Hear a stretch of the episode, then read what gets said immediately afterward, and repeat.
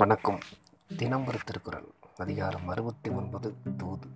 குரல் எண் அறுநூற்று எண்பத்தி மூன்று நூலாருள் நூல் வல்லன் ஆகுதல் வேளாருள் வென்றி வினையுரைப்பான் பண்பு.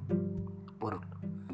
அரசர்க்குரிய நூல்கள் பலவற்றையும் பயின்று தேறிய பண்புடையவனாக இருத்தலும் வேலேந்திய அரசரிடத்தில் தூது சென்று வெற்றி காண்பானுக்கு வேண்டிய குணமாகும்.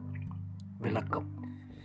புலவர்கள் கூடியுள்ள சபையில் திறம்பட தன் கருத்துக்களை கூறி தன் வழி நடக்கச் செய்பவன் பெருமைப்படக்கூடிய புலவன் ஆவான். அதுபோலவே தன் அரசனை ஒத்த வேற்றரசன் பால் தன் அரசனது பெருமையை கூறி அவனது வெற்றிக்கு ஆன செயலை செய்யும் திறமை தூதனுக்கு மிக இன்றியமையாதது ஆகும். நன்றி.